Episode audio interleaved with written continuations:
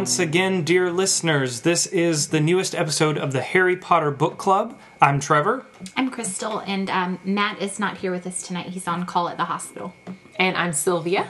And I'm Vera, and Alex will be back down in a minute. He's putting the baby to sleep. Dear listeners, we want to thank you for your patience. We know that it has been a long time since we put out uh, a new podcast episode for your listening pleasure. Uh, in our defense, the last time we were scheduled to record, one of our members had a baby. so there was a good excuse for putting that off. Life has been busy, there was the holidays, but now we're back and we're ready for action. We also want to recognize, and we've heard from a number of you, uh, that uh, you are having trouble accessing older episodes on iTunes. We recognize that that has been a problem. Our podcast podcast hosting platform uh, has been switching servers over the past few months. We have been assured that the problem will be resolved in the near future. And we hope that is the case. We appreciate your patience, but hopefully, before too long, all of our older episodes will be available for listening.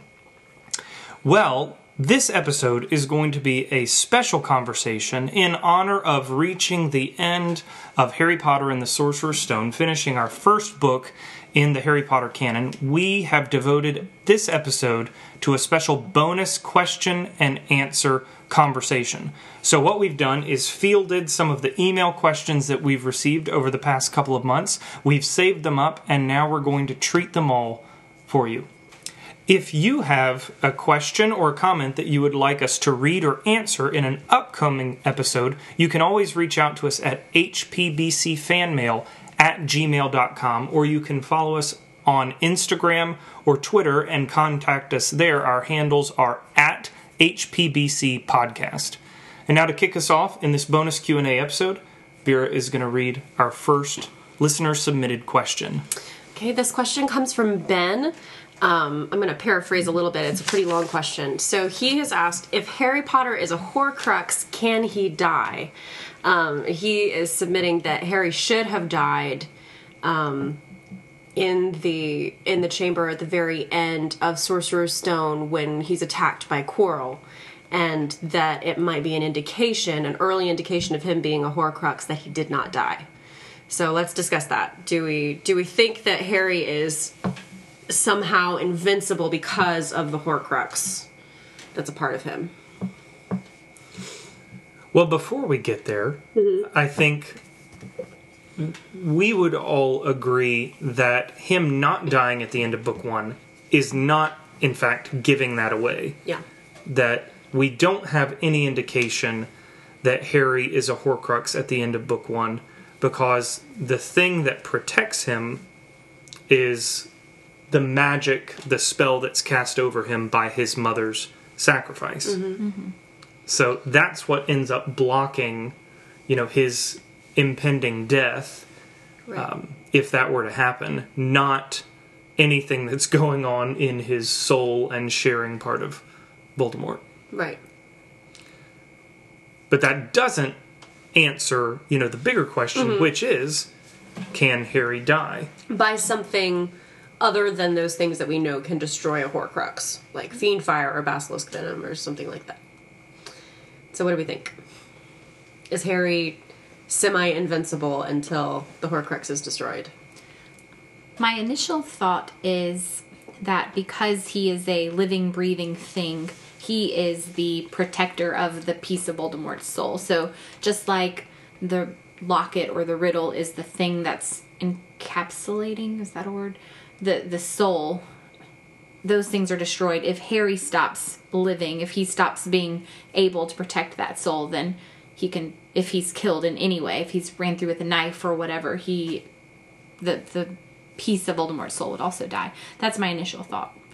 Hmm. because it's not harry's soul that we're talking about it's a piece of soul that needs to be protected. The locket though protects voldemort's soul and you would think that just smashing it would be fine. But it's not just Voldemort's soul that's protected; it's that the locket is like impenetrable. Mm-hmm. But I'm just I'm arguing that because Harry is not impenetrable, because he is a living, breathing thing, Yeah. that the thing that's holding this Horcrux, that Voldemort never intended to hold a Horcrux, is actually living. If that thing dies, then that is destroying it. I think that might be more the key that Voldemort didn't intend to make Harry a Horcrux. So these objects that he chose and like prepared to hold a Horcrux might be impenetrable in a way that Harry isn't because that was an accident.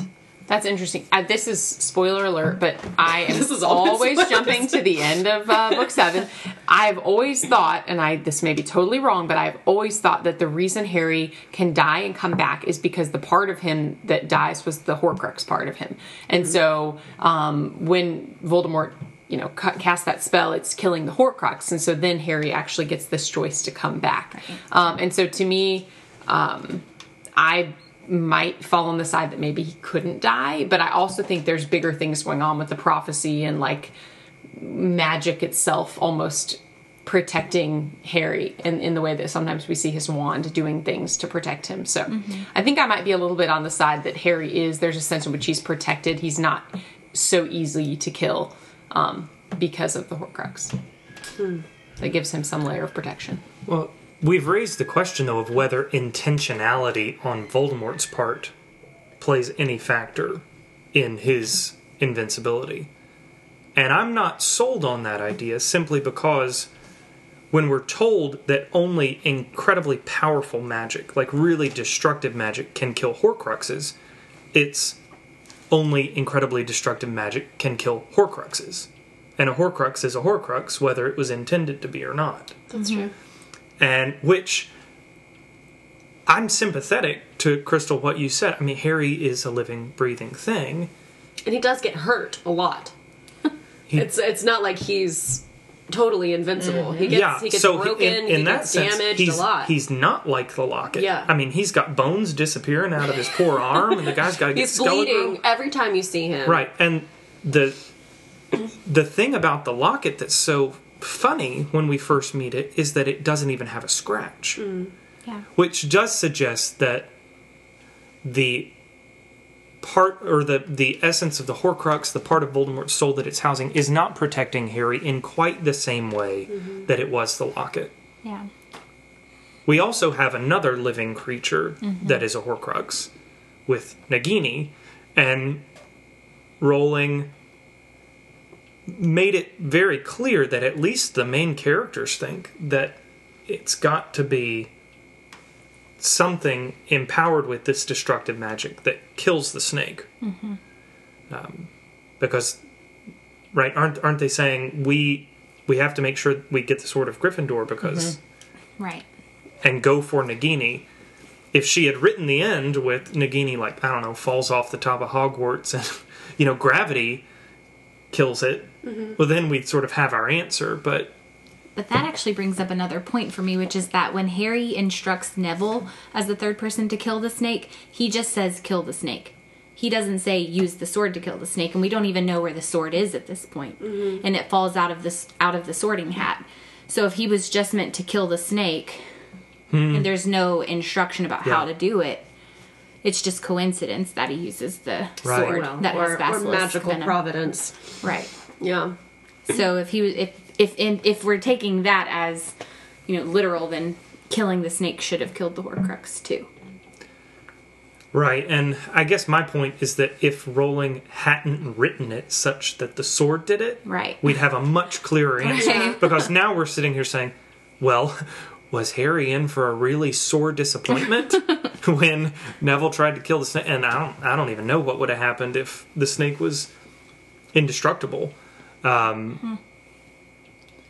The snake can't have been indestructible though, or Voldemort wouldn't have had it. I mean, he had it surrounded in that bubble True. of protection, and so I mean, uh, maybe he's just cautious, right? Because the most fearful rulers are they they're paranoid people, um, and so I mean, it could have just been paranoia. But I do think the fact that he's trying to protect the snake means But he also knows that somebody's been going around killing his Horcruxes. So whoever it is has access to the kind of magic that can Right. do it. So it's not just Nagini's been clumsy lately. I want to make sure she doesn't get hurt. It's somebody's after me. Um, yeah, I'm sort of undecided on this one. Too. but I I tend to think that there are things that Dumbledore says that give the impression that Dumbledore thinks Harry's not really in trouble until the moment, the decisive moment is going to come. Um, which makes me think that the way Rowling has written the stories, perhaps Harry is kind of safe, invincible in the sense that he's not going to die until the final Right. showdown. Showdown, yeah. Or at the very least, from the moment Voldemort resurrected himself using Harry's blood, Voldemort felt confident that Harry could at least not die, or he could kill Voldemort and return. Because he has that moment where, when Harry says that Voldemort took his blood in the fourth book, that mm-hmm. there's something Right. like triumph in Dumbledore's eyes. So maybe that was the moment that it clicked for him. There's a connection between them now that ties Harry to the Earth, where he could come mm-hmm. back. Yeah, that's that is an important detail. I'm not sure we've settled. I don't think we did. We just came up with more more thoughts on it. Listeners, solve it for us. Write us in. Do we want to move on to another question? Let's do it. Okay. Um, another one from Ben. How different was Voldemort in the first war? Um, he he brings up our assessment of Origins of the Heir. If you've listened to that episode, we were not the biggest fans of it, but it was interesting to kind of delve into those uh, different questions. Um, he Ben suggests that uh, Voldemort may have had a different sort of demeanor during the first war. He says, "I kind of imagine him walking on water and collecting followers with his abilities instead of inciting fear." What do you think? We we we don't think that he was different the first time. what were you gonna say, Sylvia? Well, the the only time we do see he uses his charm with Slughorn, um, he manipulates, he uses knowledge, um, he plays to Slughorn's vanity. You know, knows his favorite candy. So I, I think he is capable of being the sort of charmer person. The question is, was that how he was overall? I think he does it at Hogwarts because he's in such a position where he does not have power. I mean, he has to submit to people, so he would rather manipulate the teachers um, that because he doesn't have much other choice. But I think once he gets out of that, I think he would see that manipulation as degrading. Um, but that, that's my two cents. When we're told that when he goes off and dives deeper into the dark arts than anyone ever had before, that when he comes back, he is almost unrecognizable to anyone else as the person who used to be Tom Riddle. Um, I, the the detail where people, as you know, Voldemort's attacks uh, throughout these books ramp up, uh, people will frequently say it's it's getting as bad as it was the first time, uh, which leads me to think that his mo hasn't changed. Um, Voldemort seems like the kind of person who, from day one of his attempt to take over, has always used fear and the kind of uh, manipulation that preys on other people's desire for his praise. He's in this position of power, and he keeps uh, weaker people in his camp by making promises to them that he never keeps, and and even sowing discord. That's one of the things that we often hear among his followers is, "Well, the Dark Lord loves me best." And that's never the case. Nobody's immune to the wrath that he brings, but he uses the fear of that wrath to make people believe they're in a special situation so that they'll keep on uh, doing his bidding. Uh, but it seems like his work out in the world is just a constant reign of terror. Yeah. And we don't get much look at his past really, but the place where we get most of it is in book six, where we learn a little about his time at Hogwarts. And I think Dumbledore points out that, you know, the Death Eaters, or the people that Tom Riddle surrounded himself with, were the forerunners of the Death Eaters, and they were responsible for a lot of bad things happening at Hogwarts, like Moaning Myrtle's death, opening the Chamber, Chamber of Secrets and he was never successfully linked to those things but obviously he was inciting some sort of fear and then even in the orphanage he was using fear um, with the children in the cave, like they were afraid of him, all of those things. So it seems like his MO has always been fear. Yeah, fear and outright violence. Um, although that season at Hogwarts, where he was under the tutelage and the authority of certain professors, there was a facade definitely going on. Yeah. Yeah. Okay. I'm going to look at some of Sam's questions now. Um, this first one uh, references a comment that Crystal made um, in the episode where we talked about the Mirror of Erised and how Draco makes fun of Harry and Ron for um, Harry's Harry for his family and having lost his family, and Ron for his poverty. Um, and those are the exact things that they see in the Mirror of Erised. Um, and he asks, "What do we think Draco would see in the mirror?" I don't have a quick answer, but I have musings on this. um, so the uh, we see in the beginning of Chamber of Secrets when Harry lands in Knockturn Alley by accident and overseas, um, Draco. I uh, his father um, is pretty hard on him, and Yeah. um, I, I wonder about his father's approval, like his father being proud of him, um, because Harry, like clearly, if his parents were alive, I think he would have their pride in him. Um, and so, I, in some ways, Draco to me is like an anti-Harry, and I think his father does not approve. Says, you know, you're average.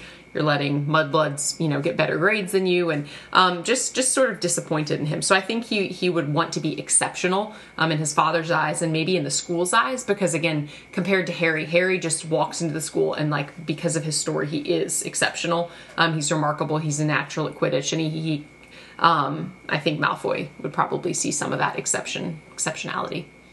Yeah, I absolutely agree. I think Draco's very driven by wanting to please his father, who's very difficult to please, even though he's the only child of this very wealthy um, family that has everything they could ask for and power and influence. He's still not good enough. And I think, yeah, some some version of father approval would be in the mirror. I think for sure. Anybody have another thought? That was exactly where my imagination went to. Um, when I think I think this is correct that when he's given the opportunity to turn back from his plan uh, in book six, um, is it right that he says the Dark Lord will kill my family? Yes. Yeah, that's that's his fear, and I, I but I'm, I'm with you. I think um, he has this incredible burden uh, of living up to the family name. The the glimpses into their home that we get are are ones of harshness, um, of a sense of familial superiority, and this sense from Dad that Draco is not living up into that, and so I, I'm I'm interested that we all sort of have been tracking on this, the same thing thus far, um, but I I really do think that that could be something that is deeply motivating his superiority complex, but also the facade that he puts on. But it also comes through in this sort of pitiful weakness that we see in him when he's a, a broken young man um, who is recognizing that he's not capable of living up to the expectations. Well, I like what you all said way better than what I was thinking. I didn't go along those lines really at all.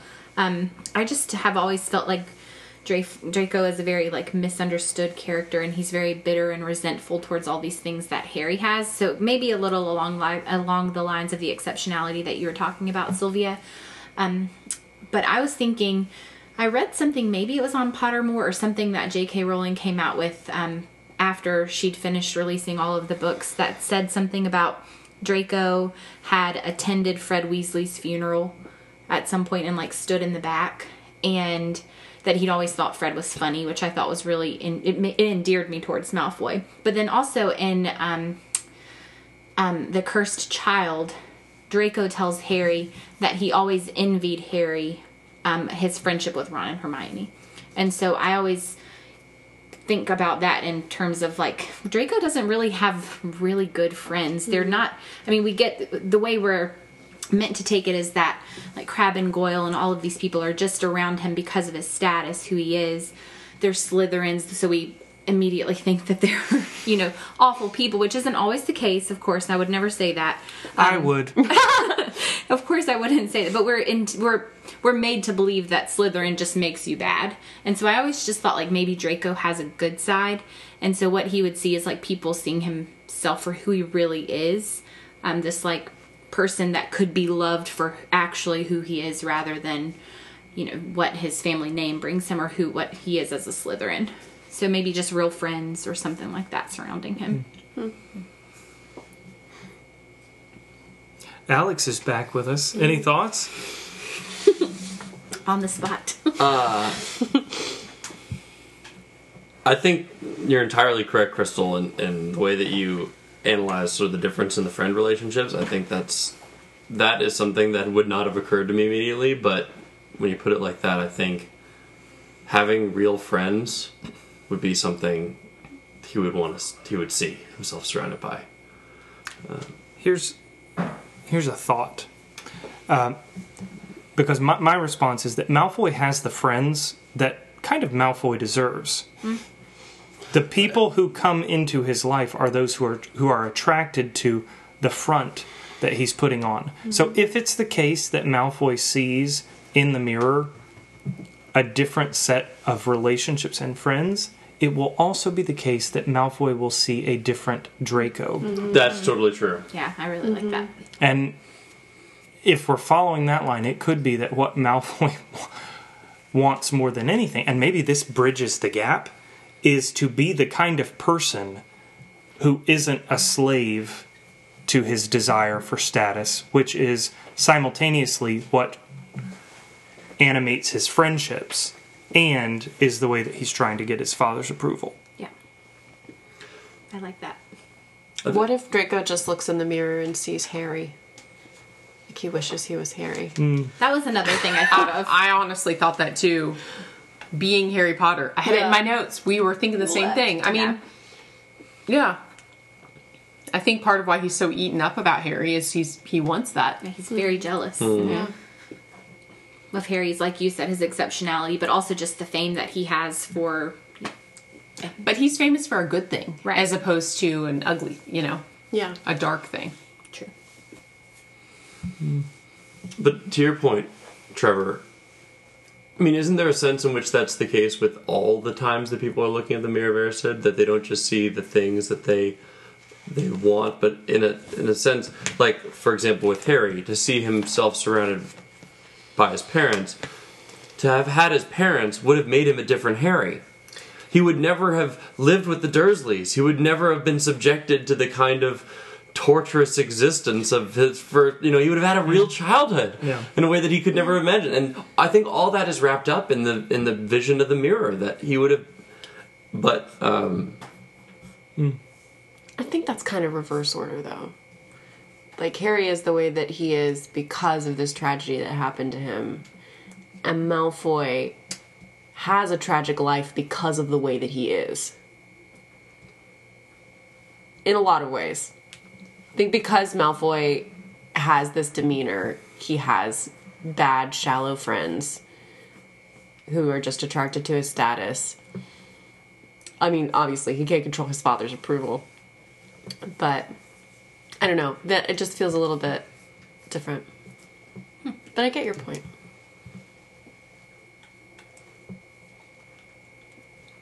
Good question. Yeah, very that was good a, question. That was Any a other thoughts great on that? question. Okay. Um also from Sam, do you have the one about the umbrella? Oh, it's just um does do we ever see Hagrid's pink umbrella come back or is it just a cute little thing that we see in book 1 that never returns? i'm certain we do Yeah, it comes back. Crystal, did you have some ideas of when it comes back? Yeah, so off just off the cuff, I didn't verify it, but it, it comes back in initially I thought book three, but maybe it's actually Chamber of Secrets where um, Hagrid is growing some pumpkins for the Great Hall for Halloween, and he nudges his pink umbrella when they ask him how they got so big. Um, and so Harry kind of implies that you know it was Hagrid putting some sort of spell on them, getting them larger. And then definitely in book six, I remember when um, the Death Eater set Hagrid's cabin on fire. Um, Harry tells him the spell is Aguamenti, and he points his umbrella at the cabin, and they both put the fire out together. I'm sure it comes back more than that, but those are the two times I can definitely remember. Does Sam's question address why a pink umbrella? like, does he ask Cute that? little detail. like Hagrid doesn't care. so opposite of Hagrid. Yeah. Like it's, you know, Hagrid's mm-hmm. this tall, huge, you know, quote unquote manly guy. Mm-hmm. So this little pink umbrella is sort of anti his image. Mm-hmm. But it sort of shows his nature too, that he's so sweet and tender. it's not pink in the movie, is it? Isn't it like a black umbrella? I don't remember. Because you see him. I'm, I'm thinking of the scene where he um, lights the fire. That's just dark. I'm pretty sure it's think still it's a a, black pink umbrella. umbrella. It's just dark. I will Google it. Let's look it up. Okay. That'd be a big oversight. I think Yeah, where it would the, be a huge where oversight. the the question is coming from though is this sense that if Hagrid has a magical pink umbrella, why don't we see it more um, throughout the books? Especially since it's not like any of those characters are like trying to hide their mischief, especially when they're in sort of the privacy of Hagrid's hut or in other places where they're away from public viewing. Um, Oh, it is pinkish, isn't it? it's pink. That's good. We have Terrifying. confirmation. It's pink in the movie. Huzzah. Um, so, a- any thoughts on that, guys? Sort of the, a, a question underneath the question: Why don't we see it more often than we do? Is it because it's just in a magical in a magical world? All of these plot devices, it's too much. Hmm. Like there are too many things that are possible when magical objects proliferate throughout the plot of a story, and so you've got to sort of put the limits on some to keep the story moving forward. Yeah. I mean, I, I think that makes sense what you're saying there because I'm just thinking technically Hagrid could get away with using this umbrella because there's magic all over Hogwarts. Mm-hmm. So unless he, you know, he's just governing himself independently and saying I will follow what the Ministry of Magic said I should do, like he could use his umbrella anytime and they're never going to be able to trace it to him because supposedly, you know, they they can't say where the magic came from, just Right. that it occurred in a place where it wasn't supposed to be happening. I think just from like a literary standpoint, J.K. just doesn't want to sit like every time we see Hagrid, and he had his pink umbrella. You know, like I don't, I don't think it needs to be said constantly because Yeah. it's already a detail that we know, and I don't think he always has it with him Yeah. because then you'd have to carry it. It's not like something he could put. Well, I guess he could put it in his big old trench coat, but it's it's not like a regular one that he's always got with him because he doesn't use it constantly like mm-hmm. other wizards do. Yeah. Do we see other wizards carrying umbrellas? I mean, I feel like often when you have scenes like where uh, there's a lot of people entering uh, an office building or something, uh, it's a very common device to see people like lots of people with umbrellas and things like that carrying with them because it's like a common especially in London. especially in London, to say that. especially in London, and I don't feel like we see that. Really, It's not It's as though because perhaps there's a spell that could do essentially the same thing. Well, I mean, in the Fantastic Beasts series, we do see them use their wands like umbrellas. That's mm-hmm. true. Yes, we do. But then, if you're walking to work in London, you wouldn't be able Right, to exactly. do that because of the muggles. I, I think it's also possible that it's there all the time and he's using it, but we just aren't told again because literally, rarely to be like Hagrid pulled out his Yeah. you know pink umbrella and cast it. a sort of Yeah, spell. I just more spell, mean like when Hagrid has a problem, and frankly, Hagrid has a lot of problems. Mm-hmm. like, it it would you would just think that even in these sort of subtle ways, like him nudging the umbrella, like there would be a nod that ma- that Hagrid does still have magical skill, not just knowledge about magical creatures. Um, and and he's got the resources to make magic happen. So this may be just a bias, but I mean, it, I don't think of him as being good at magic. Um, again, I mean, expelled at an early age, didn't complete his education. Doesn't magical seem like skill he may have been strong language for, Yeah. for magical potential. Not proficiency, Not magical. Well, get and and also it's like pieces of a wand in in the umbrella, right? So we've got to assume that it's probably not foolproof. Like when Ron's Oh, wand gosh, breaks yeah. and he's got it taped up with tape, it's always going off doing crazy stuff. Man, are some of the best scenes Yes. in this next book that we're going to be working on. and it's through. not even completely broken. Right. And so this is just pieces of a wand and an Yeah. umbrella. We've got to assume it's not super reliable. Right, that's true. So he's got other tools like his crossbow and and other things that he uses to accomplish tasks. Okay, let's move on to another one. upward. Well, this is an interesting one. Uh, how did the Potters get all that money in the Gringotts vault? How did they amass all that wealth that they left to Harry? Clearly, like any thoughtful set of parents, they made sure that they contacted a solid agent at you know something like um, you know Gringotts Mutual, um, and you know set themselves up with a good insurance policy. Doubtlessly, also with their you know they seem to have had at least decently long careers, and I have no idea what the 401k or pension plan system is like. But Do you know what the Potters did? No, I don't think so. My my hunch is that James would have been an auror. Me too, yeah. But But we d- not I don't, everybody is. You Yeah, know, like not seriously. everybody can be an auror. Yeah, it's like It's the just- Navy SEALs of Yeah. the magical community. Right. Not it's like every you work character for the can do that. Yeah. ministry or you're in like magical cleanup. I like we just don't know enough jobs Yeah. that Or you people own a have in shop. the wizarding community. You own a shop. Yeah, maybe Medical. You work at maybe St. he Mungo's. was like a con artist or something, and that's how he got all the money. or Well, the the um, The order Dursleys might said have a he good- was unemployed. Well, they said that to Aunt Marge. Right. So Right. Yeah. And I- we know, like, but but is there some truth to that? Did they did they have magical jobs? Well, We don't know what they were. I don't know. But my theory, uh, I love Alex's theory. I've never had that. My, my thought was simply that You've never thought they had an insurance policy? No, but I think it's a great idea. Okay. I think it's possible. Um, but I, I think uh, that right after the death, like the whole magical community, there was this outpouring and understanding like this boy has been orphaned. Um, I think that probably people felt compelled to give and just like sent money, maybe sent it to Dumbledore or whoever. And um, I think that just in, in the aftermath of that, that he might have accrued, they might have accrued a lot of money just through donations um, of people just wanting to give an outpouring. And that seems like an eminently reasonable answer, except that Hagrid's statement when Harry is taken aback by how much money there is is you didn't think your parents would leave you with nothing, did you? How does Hagrid know what Well, his parents? It so it, it just I sounds mean- like Hagrid's suggesting that the parents are the ones who were responsible for the money in the vault, and it wasn't a sort of I mean, Post- Mr. Weasley has a steady government job and no money, and Harry's loaded, and his parents hadn't been working that long, and they were living a decently nice lifestyle. So, I think that Hagrid might have just said that.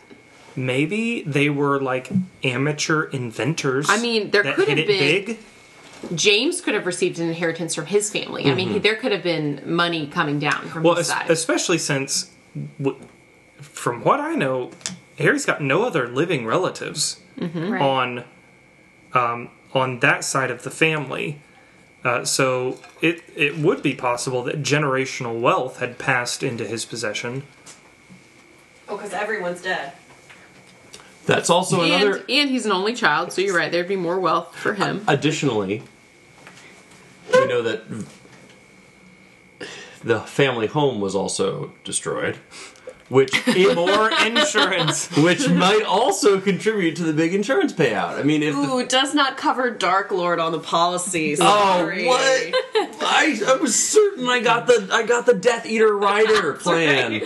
Yeah. like some some don't cover acts of God, others don't cover acts of dark lords. Yeah, dark, dark magic not included. in Well, that's um, that seems like to me a, a poorly underwritten policy for the Harry Potter universe. If you haven't made sure, you know, you're covered for all sorts of, you know, Fiendfyre and basilisk attack. and contingency. Every, So if you guys want to know how they really made their money, And we do. tell us tell us, tell us, tell us. Spill, spill the beans. I can tell you because J.K. Rowling did actually address this on Pottermore. Um, and it's it's kind of what you said about the generational wealth. There was a wizard in the 12th century whose name was Linfred, who was known for making potions for muggles. And they came and bought all of these things, and they didn't realize he was a wizard. And then suddenly, the magical world realized he was making these potions that were curing like common colds and all of these things. So he invented multiple potions that are used even today, including the Skele-Gro potion and the Pepper Up potion. And so he made all of this money and it passed down generally, generationally all the way to Harry's parents. And Yeah, came that's on awesome. James's side because the Linfred's last name was actually Potterer, but it had been, I guess, contorted over the centuries to be just Potter. so hold on a second. We've got what you're saying is we've got eight centuries of continual interest income growth. yes. Apparently, they're making uh, dividends, I guess, off of that Skele-Gro and Pepper Up potion. There weren't any um, prodigal sons who squandered the whole Right. it, it just I says guess that not. it laid I guess that they're also descended from the Peverells. Like Well, that's maybe what they're I'm sitting just here a thinking. good-natured Harry's got group the of- Peverells in his background, and the guy who invented Skele-Gro. I mean, the he's magical hit, community is pretty. he small. has hit the be real. genealogical mm-hmm. jackpot. Mm-hmm. The other thing too is that James is a pureblood, and I think other than the Weasleys, every pureblood family we see is pretty wealthy. Mm-hmm. So that I think that kind of goes hand in hand with it as well. So that maybe it's this Linfred guy, but then also just the pure pure blood wealth where they've been marrying other wealthy families down the line, and so they've just laid the foundation of wealth and then built on top of it. So the Weasleys like maybe were wealthy and they just had too many kids. So what we're Well. I, I think that's another question, and maybe we perhaps we think that, about that for another episode. Why are the Weasleys so, poor? Um, I mean, There's magic. there's times they open that vault and there's nothing in the Yeah. whole vault, and their older kids are grown. It's not like they're paying for all the kids at once, Yeah. you know. Right. Anyway, Well, and it seems like the older kids have decent paying jobs. wow, I mean, are they ever sending a we've check got home dragon to wranglers and Curse breaker. yeah, mm-hmm. and Yeah. right hand I mean, man Bill to the seems a minister regular, magic. well, Mr. Successful. Well, but yeah, it's like take care of your folks. Right. Come on. Send some money back. I would imagine though that Mr. and Mrs. Weasley wouldn't want them to. I sure just they picture them wouldn't. being that kind of family. Like, no, we'll manage. Even in this book that we're getting ready to start, the Chamber of Secrets, they say, "Oh, we'll manage." When they've got like twelve sets of Gilderoy Lockhart books Oh, to buy, that's mm. and they have like one galleon in the vault. I just keep thinking, like, how did they buy those books that day? Mm-hmm. Well, what we're not seeing is the expansive set of credit options available to any oh modern. Listen, publisher. if you've ever been to Harry Potter World at Universal Studios, you have seen the expansive set of credit options. They have a currency exchange where you can trade them your dollars for wizarding money. oh boy, I missed that. Is that for real? That is, yeah. Wow. Okay. Hmm. and it's hmm. not a good exchange rate. Let's all just kidding. say that. It's I mean, it's it's, looked into it's clearly a sort of souvenir type thing. Oh, Like, so you don't spend the money. You can actually go into like it wasn't Gringotts. It was another place where you could trade in your money. mhm, it was a, it was like a, an exchange office. Yeah. Mm-hmm. I missed that. Wow. But it was like, it was, you know, get galleons mm-hmm. and. Can you spend your galleons at like the Leaky Cauldron on lunch? I, Or I don't think so. Hmm. okay, ah. that's bad You're just, you're just paying to clearly take that money home. clearly I didn't stand in line to give them my dollars so that I could get some wizarding paper. You made a good choice buying the every flavored beans. But yeah, those were good. they, they Those were also those were not good. Uh, It was a good experience. Those are not good. Hold Most on. of them are not good. they would give you paper galleons. now I'm flying by the seat of my pants. Okay, I don't. I was about to say. I All don't. hold on a second. I don't We've never heard of remember- Time out. Yeah, there should be no introduction of paper currency. I mean, this is it's very clear that the wizarding world is like old school hard Mm-hmm. currency folks. They do not believe in the printing of bills and It's notes true. of exchange. It's true. I don't either. Maybe they gave you a certificate of deposit. I don't know. Slippery slope, man. It's tough.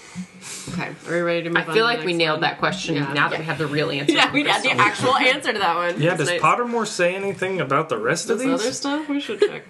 um, okay, so this is a good one. In the Forbidden Forest, um, when Harry is attacked by the thing in black that is stopped by the centaur, the question is: Is it Quirrell? Is it Voldemort? Is it a combo? And if so, if it is Quirrell, then why is the sound of the cloak rustling on the leaves like something Harry's never heard before? If it's just Quirrell as a man attacking the unicorn, why is it so otherworldly? Oh, uh, follow up. Mm-hmm. For the combo, is it Quirlemort There's no ship or name. for them. Viral? Oh, I like Quirlemort, Yeah, though. That was Quirlemort. very hard to say now that I said it out loud. Quirlemort. Um, and can I tag along to the rest of that Yeah. question because there was more to it Oh, also. yeah.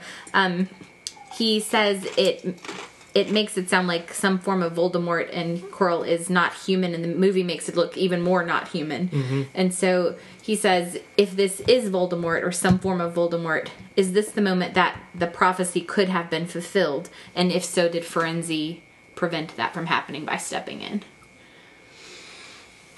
It's a lot It's of a long question. to that. Yeah. Yeah. So uh, the first part, I guess, the the is it Voldemort? Is it Quirrell? Is it Quirrelmort? I think um, I think it's Quirrelmort. um, I think it's both of them, and I think because in in the latter part of the book. Voldemort says to Harry, "You saw faithful Quirrell drinking unicorn blood for me." So he sort of is affirming that it was he was there and Quirrell was drinking it. So it seems like it's both.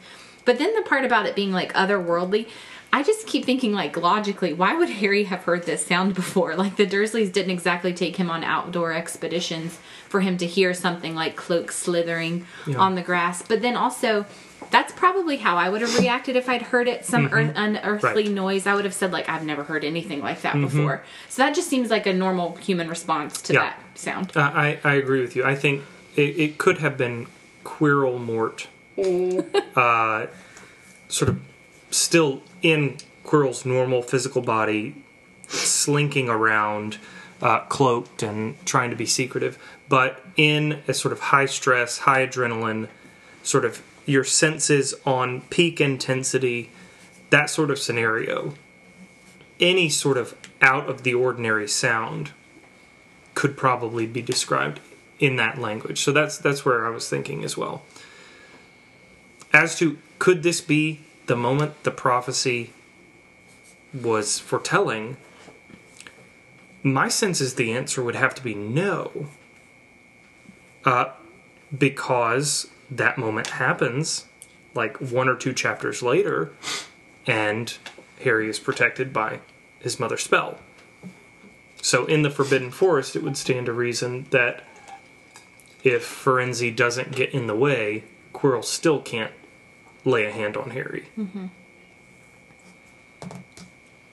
I maybe read too much into this question, but I, I kept thinking about the literal language, I guess, of the prophecy where it says the Dark Lord would mark him as his equal and that Harry would have power that the Dark Lord knows not. And I keep thinking, like, if that is what is saying, this is the prophecy, this is the moment that they will, you know, go head to head, I guess. Harry hasn't been built into the person that can face Voldemort yet. He's still a very young wizard. And so he's not yet Voldemort's equal in any way. And also, he hasn't been marked yet by all of the loss and um, tragedy that he he's been marked by a lot, but not all of it that he's going to experience, like with Sirius and all of these things that happen up until that point, like Fred. Like when he finally goes head to head with Voldemort, it is at a place where he has lost a ton. He's gained friendship and love and all of these things, which are the power that we hear he needs to overcome Voldemort. Also, the Resurrection Stone opens at the close, Yeah. which suggests that it's not coming out of that old snitch until Harry is ready mm-hmm. to face. So it's there's sort of this sort of magical confirmation. I think of that. The thing is, the prophecy is worded in a way that you could say, well, of course he was marked. He has a lightning scar, Right. Well, true. Yeah. Literal and he was marked as Voldemort's equal the moment yeah. the Dark Lord him. was defeated. Yeah, And- Voldemort picked right. him over Neville. Well, but Yeah. more specifically, Voldemort was crushed right Right. By a baby. by a baby. so Right, that's true. So I think But that sounds like it's- equal. But I think that's the fun of the prophecy Mm-hmm. is that you're always like, Anytime they meet, it could be. wait, what is this talking about? this was just a tad bit too vague. That's this a was high- like it's the gotta be- Nostradamus of wizarding prophecies. Like that. That is, that's one of the. That could refer to lots of I things. think that's just a good literary prophecy. Yeah. It, If a if It a is, yeah. prophecy doesn't make you think on more than one occasion, this has to be it, Mm-hmm. then like I mean, it's not a great literary prophecy. That's Agreed. like Oracle of Delphi, right? And like every single time the the Oracle was supposed to have given a prophecy, like the person doesn't get it right because it's interpreted in more than one way, and then it's almost always ironic about how like oh, you know, you were gonna face this big. Big, uh, you know, there's going to be some big battle, and then a new emperor is going to be proclaimed. But ah, it's not actually going to be Yeah. you, this emperor. yeah. Surprise! The battle was within you. right? Twist. Twist. Yeah, I I agree. I think it was Quirrell-Mort because Quirrell is the one who actually physically has to drink the blood. Mm-hmm. I think Voldemort can't really do much o- o- apart from Quirrell. Which brings us back to, a lot of to our to our conversations about what what is it like with Voldemort hanging out in that turban? like, was his I mean, breath how do you stinking? sleep? Oh God. I know we talked a lot about the stench coming from the turban, but Mm-hmm. it's a really undignified place for the Dark Lord. Yeah, Well, there's there could be more undignified places for the Dark Lord to be Well, I than the back of somebody's head. that's true. That's very true. Moving on. anyway, I, I do think that um, it does get a little bit weird and confusing in the movie with how they had him like swoop across Yeah. the ground and. I, and maybe it's just the unicorn blood, but it does look like he has fangs, Yeah. you know, when he bares his teeth. And so I, I think that was just like colorful cinematic excitement in that scene because it's it's a guy. Yeah. it's a guy in the forest. Um, and you know, obviously there's something sinister and magical going on, but I don't think he's an otherworldly creature except for the Dark Lord in the back of the head there. That Chris Columbus. Get it together, Trevor. Trevor's lost it here, so Is it still Alex's comment about more undignified place? I'm sorry. I just. I, Oh, imagination does what it will. oh, yeah. What's What's interesting though is that it seems like, uh, and I have found myself really, really coming around to what you guys have been saying in past episodes about Dumbledore being in total control. He's setting all this up. He is. Um, I, I had a hard time thinking that of of Dumbledore, but the more we've dug in, and again, the more of reading and, and listening to the books that I've done, I'm that to me seems to be the only explanation. And yet, uh, it will never be the final showdown that the prophecy is talking about until the spell of Lily's blood protecting Harry is overcome, which happens in the graveyard, right? When Voldemort takes uh, Harry's blood into himself, which is ironically the moment that secures Harry not dying, like you were saying before. It tethers him to the earth. His blood will survive in some sense, even if he's he's assaulted. So it's just interesting that we've we've got certain protections in place so that though we don't even know really about the prophecy um, at this point, it can't be uh, given everything that we know until the initial hurdle of Lily's blood protection is overcome. Yeah. Okay, I Last think we have question. one more question we were going to go through. Crystal, do you have this Yes. one? I'll just read it. okay, so it says in the movie, Harry kills Quirrell, right? I mean, his face flakes away and he disappears. But in the book, Harry grabs Quirrell's face, but Dumbledore comes to save him right before Harry dies. Why the change? And the book didn't exactly explain what happened to Quirrell, or did it? I think it's implied what happens to Quirrell. In the end when Dumbledore and Harry are mm-hmm. having a conversation. Um, Dumbledore says something along the lines of Voldemort shows as much mercy to his followers as he does to his enemies and we know he mm-hmm. kills his enemies so if he's showing as much then he's also killed Quirrell. And in the movie he does look like he dies and we never see him come back. And I think later they reference that he is dead mm-hmm. Yeah, I think if we're looking at the books only, there's still enough in what's said, even in that final chapter of Sorcerer's Stone, to think that, yeah, Voldemort left him for dead. yeah Mm-hmm. yeah And it may simply be that the first book, the tone is more childish. And so we, we just don't get a graphic description of Quirrell's death in the final scene the way, you know, by book six and seven, it's like, we're, Yeah. I mean, people are dying left and right. We're Yeah. sort of desensitized to it in one sense. It's no longer surprising. Um, uh, but I think it, it is implicit at the end there. Yeah, I agree. I think we know that Quirrell dies. It's not quite as dramatic as in the movie with the ash face situation. Um, I, I I don't remember exactly how it's described now in the in the book. I think it just burns Quirrell. Mm-hmm. Yeah. I think Harry's touch mm-hmm. burns him. And Voldemort just says you know keep grabbing him. Mm. So I'm not sure. But I th- I definitely think that we it's clear that Quirrell is dead. Mm-hmm. Yeah. Great. Well, friends, we have reached the end of our bonus Q and A episode. That was a lot of fun. yeah that was. Really great questions. We encourage you to send them in to hpbcfanmail at gmail.com. Remember, we love uh, treating a comment or question at the beginning of every episode if we've got them. Uh, we will be back soon. In the meantime, you can keep up to date with what's going on, and we promise there will be updates on what's going on now that we're back in the swing of things. Uh, that's on Instagram and Twitter at HPBC Podcast. Um, again, thanks for your patience. Thanks for listening. And that is Mischief managed.